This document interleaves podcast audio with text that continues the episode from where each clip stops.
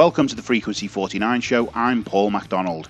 In this week's episode, Brian, Gary, and Dipak are talking with former 49ers long snapper Brian Jennings. Known as one of the funniest and most consistent players in 49ers organisation through the 2000s and into the last decade, and also known for some of the best player profile pictures over the years and for entertaining 49ers fans on KNBR most recently. Welcome to the show, Brian Jennings. Thanks, glad to be here. Yeah, it's great to have you. Yeah, thanks for your time. Yeah, my pleasure. Excellent. So, what were your thoughts about being drafted by the 49ers in the seventh round of the 2000 draft?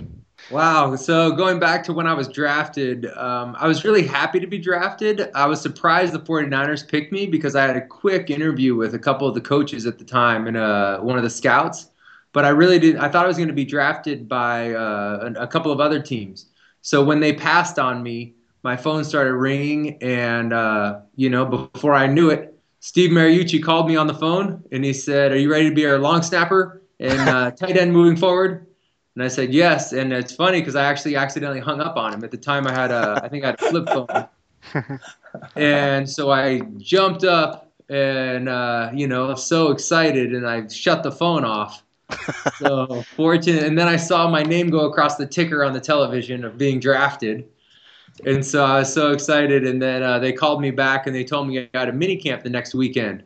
So uh, with about I don't know, probably 45 seconds to uh, two minutes, it got really serious to me. Right. So we're gonna go. Uh, we're gonna go practice next weekend. And uh, you know, the, being drafted to me meant I had the opportunity to get destroyed and embarrassed by the best football players in the world and sent home.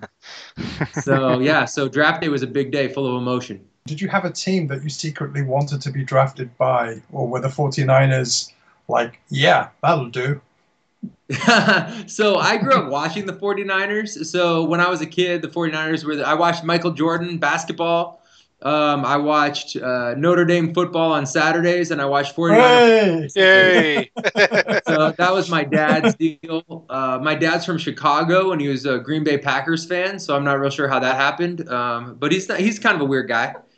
Um, and the 49ers were just the best team. So I feel like I've never really been a fanatic about sports. I love the best teams and the best players because they make what they're doing beautiful um, you know, just like anything, like a great piece of music, uh, great, a great athlete, uh, great business leader. I, you know, I love people that are at the top of their game and really setting the standard for an industry. And so, you know, for me, it was the 49ers. I liken myself to be a combination of Brent Jones and Ronnie Lott. Um, and so that was kind of my my attitude growing up playing sports. When I played basketball, I imagined myself being Michael Jordan. When I played football, I imagined myself really being Ronnie Lott, right? Hmm. So a physical player. Um, and you know, so to be drafted by them, I'd say for any with more than anything, I would say was intimidating because they were you know such a legendary organization. I can imagine what that must feel like. Even just simply the thrill of, of getting drafted and then being drafted by, you know, a marquee team in the NFL. Um, right. You're also listed as a tight end. Did you ever line up on the offensive side of the football for the Niners? Yeah, so my first four or five years, I played in the games uh, at tight end. So I'd always be our third or fourth tight end going into the season, and then depending on injured, I'd, I, injuries, I'd play some. I'd play some games. So I learned the whole offense. I practiced with the offense uh, all the way through 2009. Uh, I practiced with the offense. I, you know, learned. We, we had some great offensive coaches during that time. Mm. So Marty Mornhinweg, uh, great offensive mind. Uh, didn't have a great run as a head coach, but you know, there's no doubt he's a he's a, he's a genius offensive coordinator um, through Mike Martz was with us for a couple years. Uh, you know, Mike McCarthy, who's obviously has Green Bay uh, at the playing at a high level on offense. Um, Norv Turner. So and then obviously Giro and uh, and Jim Harbaugh. So I was around some great offensive minds. I was, you know, learned from what I consider the best. Um, specifically, early in my career, I was really raised in being a great, great play, uh, how to be a pro football player. Mm. And uh, you know, I, I, had the chance to practice and play on offense, the, specifically the first four or five years of my career. Brian, the long snapper often goes unnoticed until mistakes happen. I think a good case in point for that is the 2012 wildcard game with uh, against the Giants with the Trey Junkin's snap. Would you Right. say it's one of the most uh, unappreciated positions in football? Yeah, so my kind of my kind of my joke is it's a terrible job, great life. So, you know, you you there's no upside. You can never do well, basically, right? So all I, I have the burden of the I'm responsible for the ball while it's in the air. So if you're responsible for the ball while it's in the air, you can be fired for one play. Um, you know, whether it's a quarterback throwing interceptions or, you know, you see guys when they get sacked a lot, they start fumbling. Um, you see kickers miss kicks and they're fired immediately. Punters have, you know, so if you're drop punt snaps, dr- you know, mishandle the ball. So if you're responsible for the ball when it's in the air, you know, you can. It's a huge burden. It's a huge responsibility. And then and it, it, it's literally you could be fired for one incident, Mm. right? So most players you can't really be fired for one mistake. If you're responsible for the ball when it's in the air, you you can be. And we play in all kinds of conditions. I would say for sure the most difficult conditions are, um, you know, when it's pretty cold to cool and wind. Wind is the number one factor that affects football. And particularly in Candlestick, you know, it gets pretty windy. It's, uh, you know, the swirling winds, damp, cool conditions. So if you can snap there, you can snap anywhere. But yeah, so it's not not a lot of upside for a long snapper, but uh, great life. You get to be a part of it. You get to play football for a long time. Uh, you know, so there's they can't say enough about the the great life it provides you, but the job is awful. Excellent. Um, we've got some fan questions from our Facebook page. Um, the first one's from Andy Mitchell. He says, um, "How do you go about becoming a long snapper? Is it a case of somebody comes up to you and says, "Oh, I've got the perfect role for you"? Yeah, so actually, it's uh, uh, when I was in high school, I played. You know, I didn't. I was a baseball player all growing up. So I thought I was going to be a pro baseball player all growing up, and uh, then I switched to football. Football fit my uh, fit my temperament better when I was in high school. I was a pretty uh, confrontational guy. Uh, really liked the physical aspect of the game, and so my senior year of high school, we needed a long snapper, and my coach told me. He said, you know, we're having long snapper tryouts, Jennings. You know, you think you can do it. You know, you grew up playing, you you you, you have a baseball background, maybe you can do it. And I said, uh, Coach, I appreciate it. I start on offense. I'm our tight end. I start on defense as a linebacker. Uh, you know, I'm going to pass on the whole uh, long snapper thing. I'm a football player. you know, I appreciate it, but uh, no chance. And then I ended up walking on at Arizona State. I was, I, I was in fact insulted that he would even offer me the idea of being a long snapper. And so then the next year, I walked on at Arizona State, uh, got injured my first year uh, playing tight end, and then during my rehab, just joking around, I snapped the ball, and the punter and the kickers and the snapper at the time were all standing around. They're like, "Hey, you're pretty good at that. Uh, you should be a long snapper." So yeah, thanks guys, but I'm a football player. You know, pass. And I was insulted that the idea that I would be a long snapper because I was an athlete, I was a football player. I was the reason why we won. What are you talking about? Right. And what's funny is the more I thought about it and the more I, I sat on it, the more it was like a great way for me to earn a scholarship and to get on the plane and to get travel with the team and to play in the games. And then by the time I was a junior or a senior, I'd be able to play tight end. And it started to seem like more of a good idea um, to the point where if I didn't start pra- if I didn't practice long snapping that day, I couldn't sleep at night. So it really became um, like a like a I don't even know how to describe it like a absolute calling for me that I was like it was I needed to become the best long snapper in the world and then I would be able to play tight end and that was really what I wanted to do. And so it was against my own will that I became a long snapper, uh, but then fortunately I did. Brian, I just want to touch on that. Did you actually? This is a tricky question to ask you, but did you actually enjoy the role of being a long snapper and the enormous amount of pressure that's put on you because nobody remembers you when you do your job correctly? Like you said earlier, one mistake and Right. you're fired. So, did you Right. actually enjoy and relish being a long snapper? I love the pressure and the competition and the and the I love being in the game. So I loved um, continuing my athletic career because that's what I loved about sports was the pressure and being clutch and never messing up. And you know, my mentality was the harder it is, the better I am.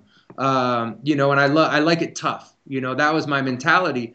But as far as being a long snapper, I hated it. Um, I would say I was probably in the NFL between you know four to six years before I was like, yeah, this is pretty cool But my whole college career, my first five years in the NFL, I was like, long snapping is terrible um, because the responsibility was so great. And then when you play defense, you get to hit guys, you get to, you know, sack the quarterback, you get to force fumbles, you get an occasional interception. Good stuff can happen, right? Like you can really affect the game. Mm. When you're playing tight end, you know, you can you can block guys, you get to, you know, uh, make make room for your running back, you get to double team with the tackle, you get to knock guys down, you get to run routes, you get to catch the ball. Um, you know, I never scored in the NFL, but like when you play tight end, you get to score a touchdown. There's upside. Yeah. Uh, tight, long snapper, there's no upside. And so it was a huge burden for me, and I didn't re- I didn't like long snapper position at all. Um, you know, for my first you know probably four or five years in the NFL, I was like, this is a terrible deal. Um, it, but I loved the competition. I loved it tough. I loved you know all that stuff. And then the, the, as my career went on i really started to enjoy the process. I really started to love the preparation. I really started to enjoy um, everything about it. Um, but yeah for a long time you know it was it was uh, i had i had really bad feelings about it. Brian i just wanted to ask you a question. Uh, it's a little bit topical because as cam newton and his carolina panthers progressed to the super bowl yeah. Now, I read this article that he owes you twenty five thousand dollars because of yeah. the Pro Bowl in twenty twelve. Did he ever pay up? Yeah, no. So it's a it's it's kind of a funny way. I, I think of uh, it's it's a way for me to um, tell a, a story, a, a serious story in a funny way. So basically, the Pro Bowl. I think this week there's a draft for the Pro Bowl, right? You guys, yeah. is it Wednesday or yeah, next Wednesday? Yeah, Wednesday. So the reason why there's a draft for the Pro Bowl is because Cam Newton played so bad in the in the Pro Bowl that they changed the way they do the Pro Bowl now. And so I was at that Pro Bowl in 2011. I was, I was fortunate to play in the Pro Bowl twice in 2004 and then 2011. And in the 2011 Pro Bowl, um, the the three quarterbacks for the NFC were um, Aaron Rodgers with the Green Bay Packers, and it was his offensive staff that was coaching the game. So he knew the offense. It was just a you know a really um, simplified version of what they do in Green Bay. And then Drew Brees, and it was not his offense. So the whole week he walked around with his playbook, and kind of I saw him, you know, before practice, reading through it, and after practice, and before the game. And Cam Newton was the third quarterback.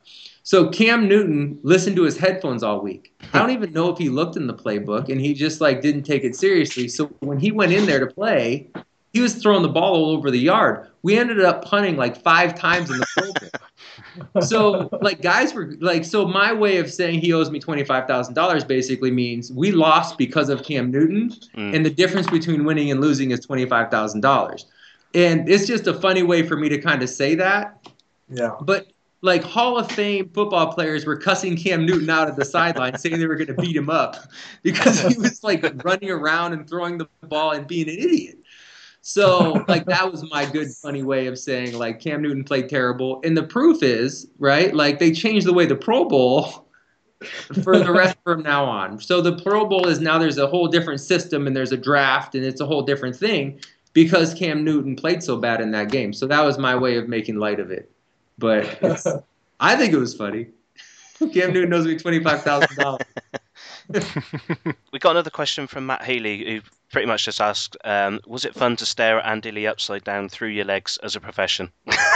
yeah, so I see the world upside down. Um, so yeah, so fortunately, you know, I got a chance to play with Andy for for a long time, for nine years, and uh, he is he's a fun guy. So you know, I think athletically we're really similar. We have a baseball background, and so in practice we would goof off a little bit and have fun, and um, you know sometimes do poorly to our coaches' uh, lack of amusement. They didn't think it was very funny because, like to us, I've I've always feel like practice is where you try stuff. Mm. You know, and so every day is a different day. You don't know how the ball is going to come out. You don't know, you know, how you're feeling. And so you try stuff in practice. Um, and Andy has the same mentality. So he'd hit real low punts, he'd hit real high punts. Um, you know, he'd have a good day, he'd have a bad day. And then on game day, you got to do well. So we had a real similar disposition and attitude about practice. And then game day was real serious. Uh, you know, you that's when you perform, you perform at a high level. And every game day is different. So you could have a game where the weather's real bad and you're like, okay, you know, this is a good snap for me. You know, anything above his knee is a good snap. And Andy could be like, okay, this is a good punt for me. Anything, you know, past 35 yards or, you know, anything outside the numbers or whatever you decide is a good day. And then it's not always what your coaches are telling you to do. So I think one of the reasons why Andy and I were able to be so successful is because we were coachable, but really we were so results. Our mentality was so focused on the result that we were willing to go outside of the constraints of what we were coached to do to get the result. Um, and then at the end, we watch the film and we get graded well, but on the sideline, we're getting yelled at, and in practice, we're getting yelled at, and things like that. Because you know we were just we had an idea, we had a similar temperament about what it meant to play well and what it meant to have a good result. Um, and so it was really really fun to play with him for a long time. And uh, you know we, we went to the Pro Bowl. He went to the Pro Bowl a bunch. He was All Pro, I think, one or two years uh, you know, made him one of the one of the. We helped make him one of the uh, richest punters in the NFL. I was one of the richest NFL snappers in the NFL. So, hmm. you know, what we were doing was working, even though our coaches didn't always appreciate it. You probably don't remember this, but I recognised you when you came to London in 2010 and had a picture with you at Heathrow Airport. Yeah. Um, but Steve Panda Richardson asked, did people recognise you when you're out in Hawaii going to the Pro Bowl uh, with Andy Lee and David Akers, or did you guys just kind of get left alone going down on the beach and, and getting your heads in the playbooks whilst everyone else took all the, the media attention and all the fans' attention away from you guys? Well, yeah. So when you're at the Pro Bowl, for sure the biggest stars are getting the most attention, but everyone's looking for guys, you know, NFL guys. Um, I would say uh, Andy and I golfed um, so on the golf course, you don't get a lot of attention other than in the pro shop. Like people will be like, "Hey," you know. Um, and then we went to the beach a couple times. So uh, you know, I it's it's an environment. So when I went to the Pro Bowl in 2011, uh, was with my wife. I was then so the first Pro Bowl in 2004 was with my family, my nuclear family, my parents, my siblings, and then my 2011 it was my wife. So after the Pro Bowl in 2011, we went uh, on a family vacation um, after that for the next week after that. So the okay. Pro Bowl is not really a vacation. Um, it's still the next week of your season. You know, there's fans, there's teammates. You know, you still, it's not a regular season game, but it's more like a regular season practice or scrimmage. Um, yeah, there it is.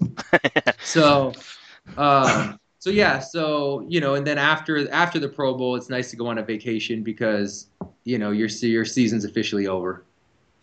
Um, Brian, I just want to change direction completely. Okay, so I'm an I'm an endurance athlete in training, so I've got a couple of marathons coming up this year, and uh, I'm interested about your diet. That you're uh, sustaining yourself on whole grains and beef, and shunning poultry, chicken, that kind of stuff. Is there is there any truth to that? Yeah, so I have a pretty unique diet, uh, which I recommend. Uh, you know, I recommend that people eat food, not filth.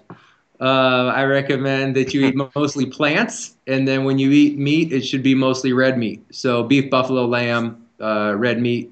Uh, fish is great if you can find fish uh, that is not, you know, mm, how do I say it? doesn't have like heavy metals in it. Um, yeah. You know, fish that is you know, clean fish.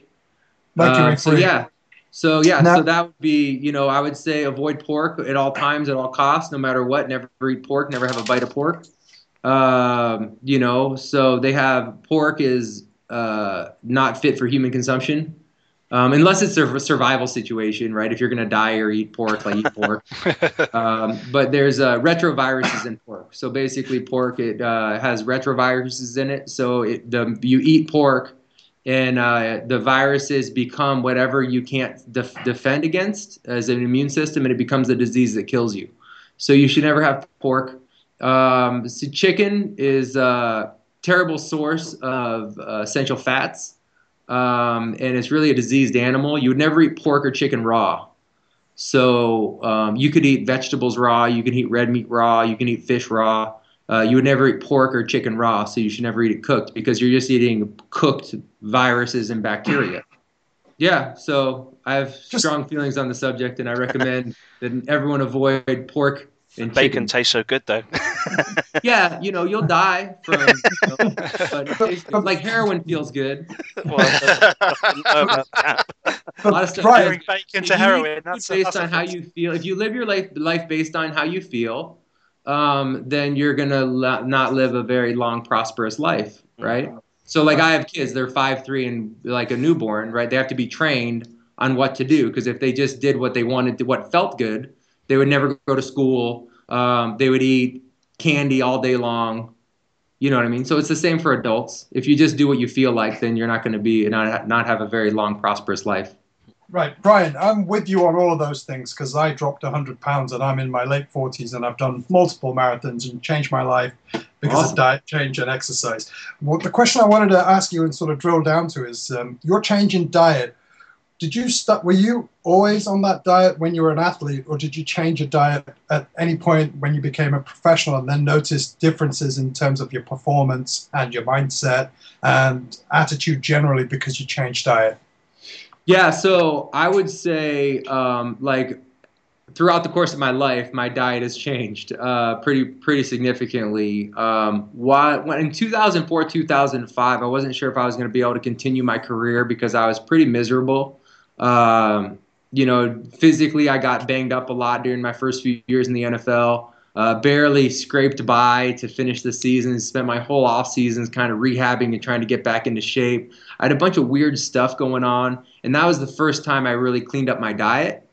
Um, and then I was able to, and I started seeing, you know, different non-traditional healthcare people that helped me understand how to nourish my body. So there's a difference between diet and nutrition. So Yeah. I just don't believe in the paradigm of, you know, protein, carbs, fats, and like you're not the sum of your calories. I don't believe in that. I think you need to nourish your body with healthy living food. Um, and then um, you know, you can reduce inflammation. I think inflammation is the biggest killer of, of quality of life. So Yeah. you need to eat things that don't promote inflammation. So, um, you know, and around that era is when I really be, met with some people that were able to turn me on to, you know, what it meant to take care of yourself and diet. And I feel like that bought me a few years in the NFL and then even now in the last two years since I stopped playing, you know, really st- just eating less food, I think has been my first huge challenge because when you're playing and you're training, you just eat so much food. Like you're burning thousands of calories a day lifting weights.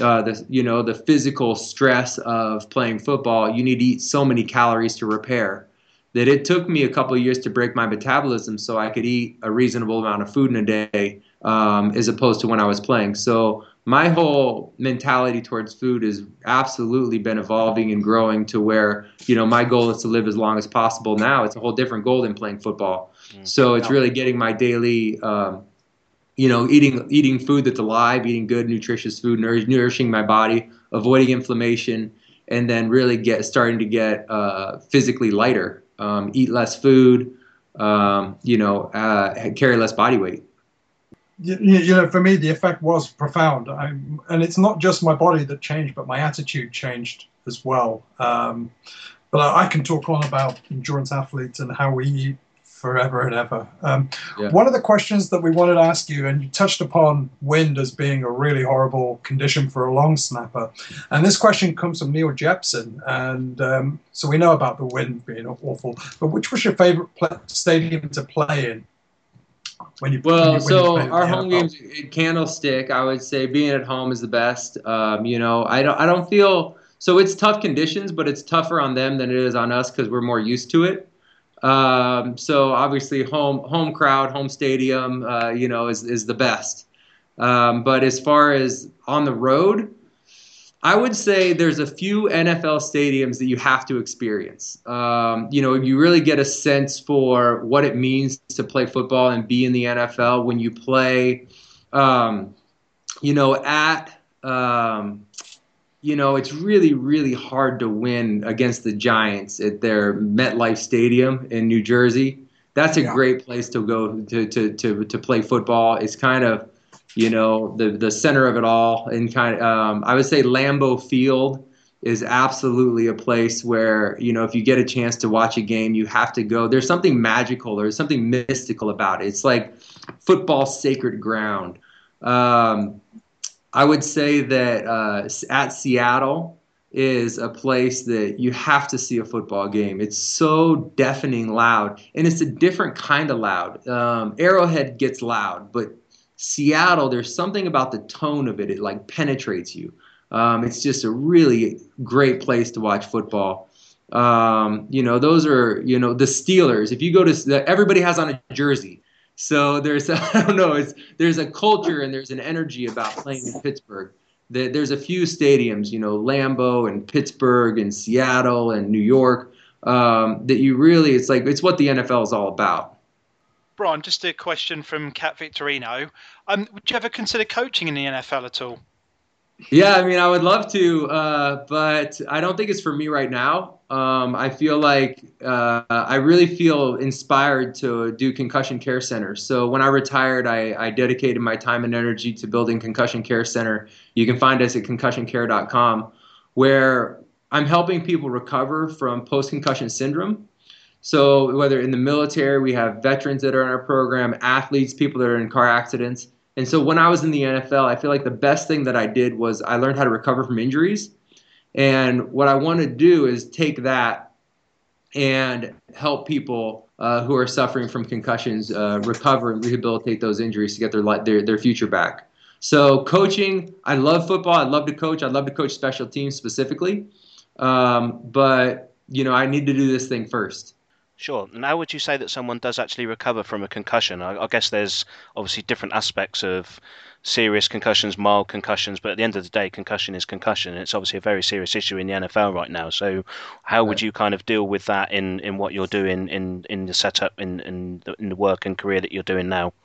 Yeah, and the easy way to talk about it for this conversation is in the realm of sports. So the first thing you need to do is roll, rule out a more severe injury. So if you have a skull fracture or a brain bleed, that you need to have that addressed in an emergency department or hospital where they can make sure you live. After you rule out a more severe injury, and it's a uh, post concussion syndrome. So there's a blow to the head. What happens is the neural network, where the way your brain communicates is electrical, that neural network gets broken down.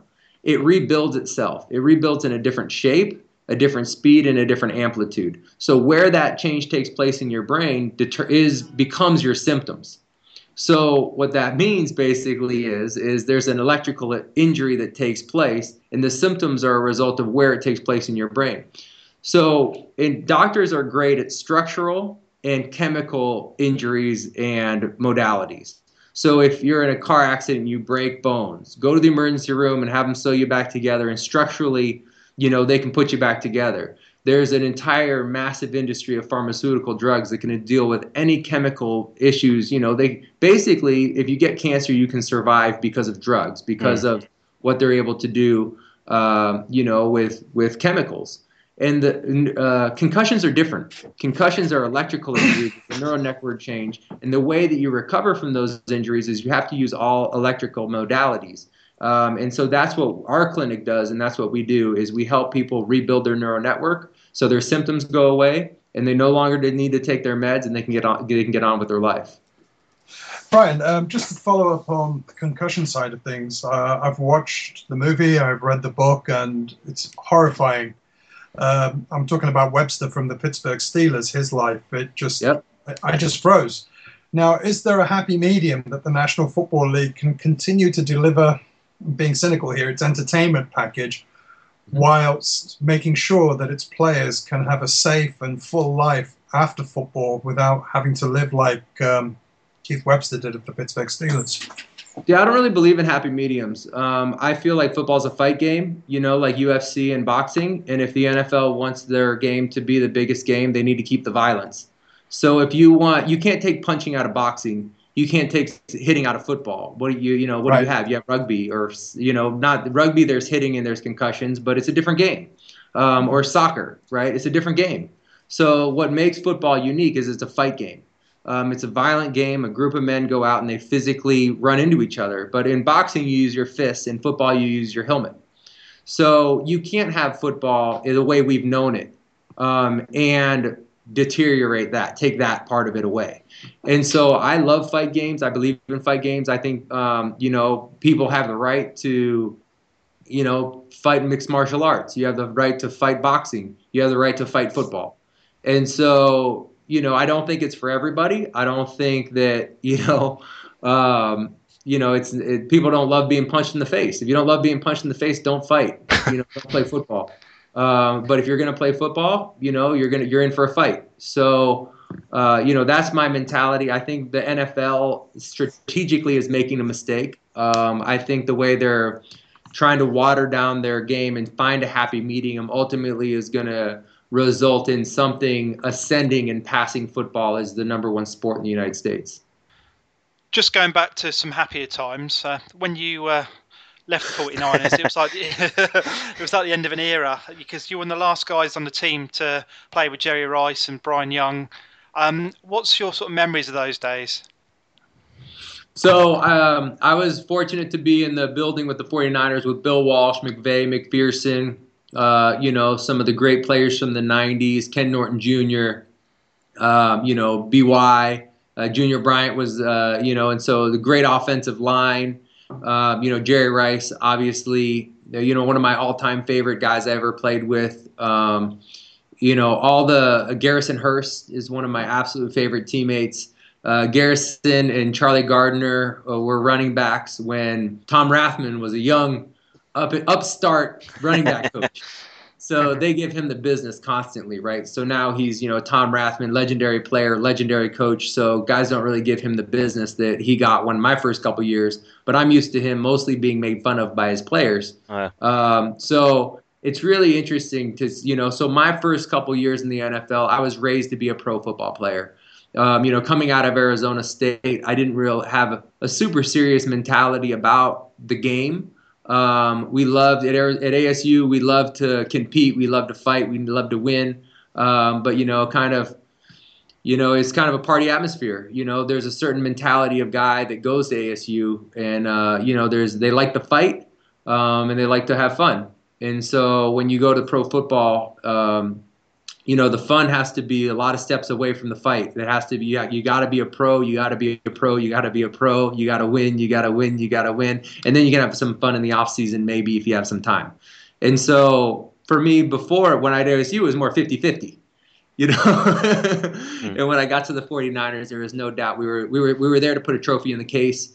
And those coaches and players and and, uh, you know that front office absolutely had an influence on my life and the man that I became and the husband that I am and the father that I am um, because I found out what it was to be uh, an adult, what it meant to be serious, what it meant to take something seriously and work hard at it and not make excuses and not laugh it off. And, you know, it's not funny. Um, and so I absolutely was hugely influenced by that group. Mm. And sort of following up from that, then, how hard was it to go from that group of coaches and that group of players into that kind of spiral downwards that we kind of saw in the mid 2000s, where it was right. kind of painful to watch at, at, times? Well, so I was raised to play football a certain way, and I doing it. So I was able to sign more contracts and stay in the NFL for a long time when there was so much change around me because I kept doing what I was trained to do. I kept preparing. I kept influencing my teammates. I kept saying the right stuff. I kept doing the right stuff on the on the on the field. And the thing that I found, um, you know, is there's such a huge gap between, uh, you know, co- winning coaching. Uh, if you coaches, I believe in coaching. I believe in leadership. I know when you get it and you know how to win and can create a competitive advantage and how to get your team to do what you, what you know what what a win. That's there's a way that you do that. There's a way that coaches lead, um, and then when that's missing, you can't win you just cannot the way you approach everything the mm. you know sitting on the so on wednesday is when we do our install for the sunday game so sitting in that meeting the way they describe the defense the way they talk about how good the opponent is and what we're going to do to beat them right there you know if you have a chance to win that week or not in the first hour of wednesday you know we either we're scouting them accurately and these are the things that win and we're going to do those things or this isn't making a lot of sense to me. I'm watching the film, and this is kind of how they're playing, not what they said. And then these are the plays that we're going to run, but I don't know why because it doesn't really beat what we're going to see. Mm. I don't know how it's going to go. So, uh, you know, I absolutely believe that the hope determines effort. so, you know, if you know you're going to win, you're going to play different than if you feel like, I don't know if these guys know what they're doing. Um, and so yeah, so there's a huge contrast. If you look at our record, the years we were two and fourteen or six and ten or whatever our records were, there's a reason. Um, you know, and it's and I believe in coaching, I believe in leadership, and so I think they should get all the credit. Um, you know, a lot of the credit. You know, and they get a lot of the responsibility when it doesn't go well. Yeah, absolutely. Um, I was lucky enough to spend some time at the Grove um, in London during your visit in 2010, and Hmm. kind of um, was sort of milling around when the, the practice was going on. And you special teams guys, you've got it pretty good in the practice from what I saw. team at the time too. So we were even more checked out. So yeah, so um, you know, I, I feel like you know I got the opportunity to play golf quite a bit while I was there. I played Royal St George. I played the Grove a couple times. Uh, Uh, you know, so that was a, such a great experience, such a great time. Um, my wife, uh, my mother-in-law is English, so she's been able to hold on to her English accent mostly for you know most of 30 or 40 years yeah, so yeah, so hopefully I'll be able to get it back out there with my family. Um, you know, I love the United Kingdom in that area. Um, but yeah, we had a great trip, and uh, you know, I love the golf. I love the stadium. Um, you know, unfortunately, I think we we won that week. We beat Eric Mangini's Broncos, I think, that week. yeah, that's right. Yeah, That's right. Yep, Denver. Yeah. So they uh, they flew in, I think, on Friday. So we flew in after the Carolina game, and our worst day. So you're so jet lagged, right? So f- like 36 hours after you get there, you're like smoked. yeah, So that's when they had to play. so so how we were feeling on Tuesday is how they were feeling on game day. So we we felt like we had a pretty good chance that week. yeah, absolutely. So just going on from that, what was your memories of London? Did you have a good time while you were here? Yeah, so my son Jackson was born. So this is we were he's he was like three weeks early, and he was like you know came out to to hang, and uh, you know for uh, you know unfortunately for me, uh, we were just moving from the Grove to the hotel that we stayed at downtown. Um, and I called my wife, and she said, "Oh, we had our baby," and I was like, you know, "Is everything okay? Like, what do you mean?" so yeah, and then you know, so then I walked around London for a few hours, and then we played the next day, and then I went home to see my my new baby. But yeah, so you know, obviously, uh, you know, we had a great trip, and um, you know, it's fun. So it's fun to explore. I played in any every NFL city. I played in Mexico City. I played in Japan. I played in London. So I got to explore a lot of really cool places. Um, and for sure, uh, we had a great trip uh, when we were out there. Excellent. Brian, what do you think of the the chances of uh, well, the dynamics of an NFL franchise in London, which seems to be getting a lot more traction in terms of speculation. The NFL's thinking of putting a team here. What's your feelings on that? It'll be interesting to see logistically, you know, how they're able to do it. Um, you know, and I think if you if you look at let's take let's take Jacksonville for an example. So if they keep their facilities in Jacksonville and they play, let's say, four games or six games or eight games would be a full schedule in London. So then that's their home stadium, and that's they're the home team. But they would still have to have a home base in Jacksonville for their roster moves, for their off season.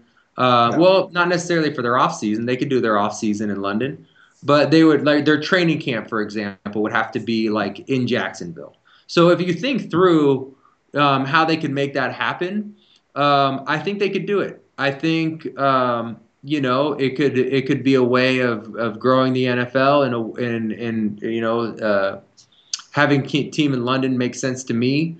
Is you know it, it seems like they would have to have a facility um, you know on the East Coast somewhere for their training camp for their roster moves for their you know some of their some of the some of the stuff that they do but you know for their away games right they would have to stay um, at their facility to play their away schedule but i think they could do it So I just wanted to touch on uh, the Super Bowl in New Orleans. What was going through your guys' mind and what was being said when that power outage was going on? Because it was crazy. I mean, we didn't know what was going on. Obviously, we're 5,000 miles away over here, so we're even less kind of in the know about what's going on. And it was just just seemed to be chaos that, that this could actually happen uh, on, you know, an, uh, an event that the whole world is watching.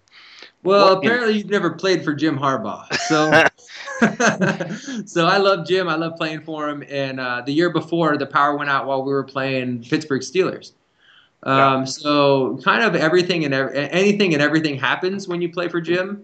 Um, and so for the power for the team to for the game to be going that poorly, and for the power to shut off or the building to fall down wouldn't was isn't terribly surprising. so, um, kind of yeah, so immediately I thought, great, let's go home. We'll play this next week, right? Yeah. So this isn't an official game. We got to go. Like we'll play again. Let's try again tomorrow. Um, you know, because it was it wasn't going well for us. And uh, you know, but then you know, for me, it was third and twelve. So I'm sitting here thinking, I'll be damned if we lose the Super Bowl because we come out of this thing and punt and they block it and score and be like the game's officially over Yeah. right? So I, I was sitting there like on the 40 yard line, like out by the numbers on the field, you know, with Andy, and we're looking. There's 50 guys with suits on in the middle of the field, and you can smell burned plastic in the air. And I'm thinking, you know, I really hope this game gets called. You know, that would be the best. Yeah. You know, for our team, right? Then we get to win the Super Bowl Yeah, another absolutely. time. Yeah, you know, yeah. this isn't going well. Um, but they're probably going to figure this out, and then we're going to punt. So let's be ready to go. And it was what 35, 40 minutes, right? At Yeah, least, least that. Yeah, yeah. So we were sitting around, and at some point down there, um, I don't know if you guys have. There's a um, there's a commercial from Buffalo but Wild Wings here in the United States where basically the premise of the commercial is they rig games to last longer so they can keep eating wings and drinking beer. so like my joke was, you know, Buffalo Wild Wings really got over on us here by shutting the power off so like they can sell more wings and beer. Um, so yeah, so there were some a few minutes of levity. Um, you know, it never occurred to me it was like a terrorist attack until like late, like the next day. I was just like, well, maybe that was like a failed attempt of like you know a terrorist attack on the Super Bowl, right? Mm. But at the time, I was pretty much wrapped up in you know doing a good job in the game and you know seeing if we were gonna if the game was gonna be called or if we were gonna go. Um, but for sure, uh, the next day, Andy and I were the most sore that we've ever been, trying to keep staying warm and warming up and getting ready to go for an extra 40 minutes. Uh, seemed to seemed to really take it out of us. But Yeah. yeah, so it was a weird deal. What What were your thoughts on the Jim Harbaugh situation in San Francisco? Well, you know, I think I've established that I believe in coaching, I believe in leadership, and if you want to win, you need a great coach. Yeah. So, you know, I think he's an unusual person, and you know, a lot of the things that make him an unusual guy make him a great coach, and so you can't always have one without the other. So, if you're, so I love, I love great coaching. I love having an advantage on game day. I love winning football. Um, and so you got to be pretty, pretty, pretty weird guy for me to not be in agreement with someone that is, uh, you know, giving us an advantage every week. Mm. Um, so yeah, so you know, I feel like you know Jim is doing great at University of Michi- Michigan, and I think the 49ers are going to be able to uh, sort through the process and get a staff in place to where they start competing and winning championships again as well. Yeah, I think we all agree with that. Yeah. So, uh, just moving on from that, what, what's your thoughts on the Chip Kelly hire? Are you a fan? I'm excited. I think it's a great hire. I think you know getting a getting a guy with his. Uh, I believe in offense, so I think everything in the off. So when I first got to the 49ers, the whole organization was designed for the quarterback to be successful. That's the way I. That's my football philosophy. That's my organizational philosophy. So when you have a a, a head coach that can make your offense productive, you've got a chance. Right now, we're you know if let's let's average more than 20 points a game. We've got a chance. So I'm excited to see how he fills out the rest of his staff. Um, but I would say that um, you know it's a, it's a great hire. It's an exciting hire. I think he's take a lot of what he learned at the Eagles. So when he was a college coach at, at Oregon, you know he had a lot of ideas of the stuff he would do in the NFL, and then he got actually went to the NFL. So now with that real world experience, he gets to go to the 49ers and tweak some of his ideas and ideals that he had at Oregon and actually uh, build build a team and build a staff to win football games. So I think it's a great hire for the 49ers. And I think the future's bright. Excellent. Who have you got for the Super Bowl Sunday uh, Sunday after next? Well, it looks like the, Panthers look like the best team, don't they? They look fantastic to watch. So, Yeah, they do. you know, watching the games over the course of the last uh, month or so, uh, you know, it seems like the Broncos are hanging on by a thread. Um, other than uh, their defense absolutely dismantled the Patriots, which was shocking to watch. Tom Brady's offensive line just get run through like that. Mm. But uh, you know, I think uh, you know you could argue that the Patriots, uh, you know, weren't real strong with the injuries they've had this year. uh, they kind of limped into that game and they got you know they made it they made it close. They get, got down to a two point conversion. So I don't know how great of a team uh, you know the Broncos are. Obviously, they're you know one of the top two teams. But if you look at the Panthers, they look they look stacked. They look their offense is hitting on all cylinders. Their defense is great. Their special teams is handling their business. So you know you can't imagine right now sitting here today. I couldn't imagine uh, the Panthers not not winning this one. Excellent stuff. We'll really, really appreciate the time you spent with us um, this evening, our time, and this morning, your time. Yeah, my pleasure. And we'll let you get back on with your work for the rest of the day. Brian, yes. do you want to just do you want to just promote your website again and uh, let our guys yeah. know if you've got a Twitter handle or anything where they can hit you up if they want to talk concussion or 49ers or anything football related? Yeah, so Facebook is the best. So our website is um, so I'm Brian Jennings.